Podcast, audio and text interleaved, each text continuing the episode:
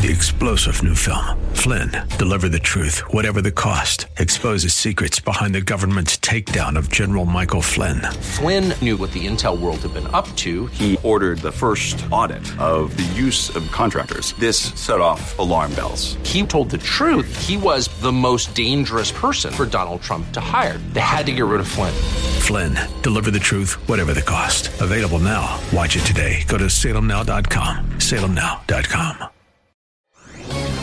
This is Lanhee Chen of the Hoover Institution for Townhall.com. During his presidential campaign last year and as recently as in his inaugural address, President Biden promised to work together with Republicans to solve our country's biggest problems. But less than a month into his presidency, he's already broken that promise. President Biden is relying on party line support to pass a $1.9 trillion spending bonanza that includes hundreds of billions of dollars to bail out liberal states like New York, Illinois, and California. This despite the fact that 10 Republican senators presented him with an alternative approach that would have addressed the health and economic challenges created by COVID 19. It was a good faith offer that could have been the start of negotiations over a compromise bill.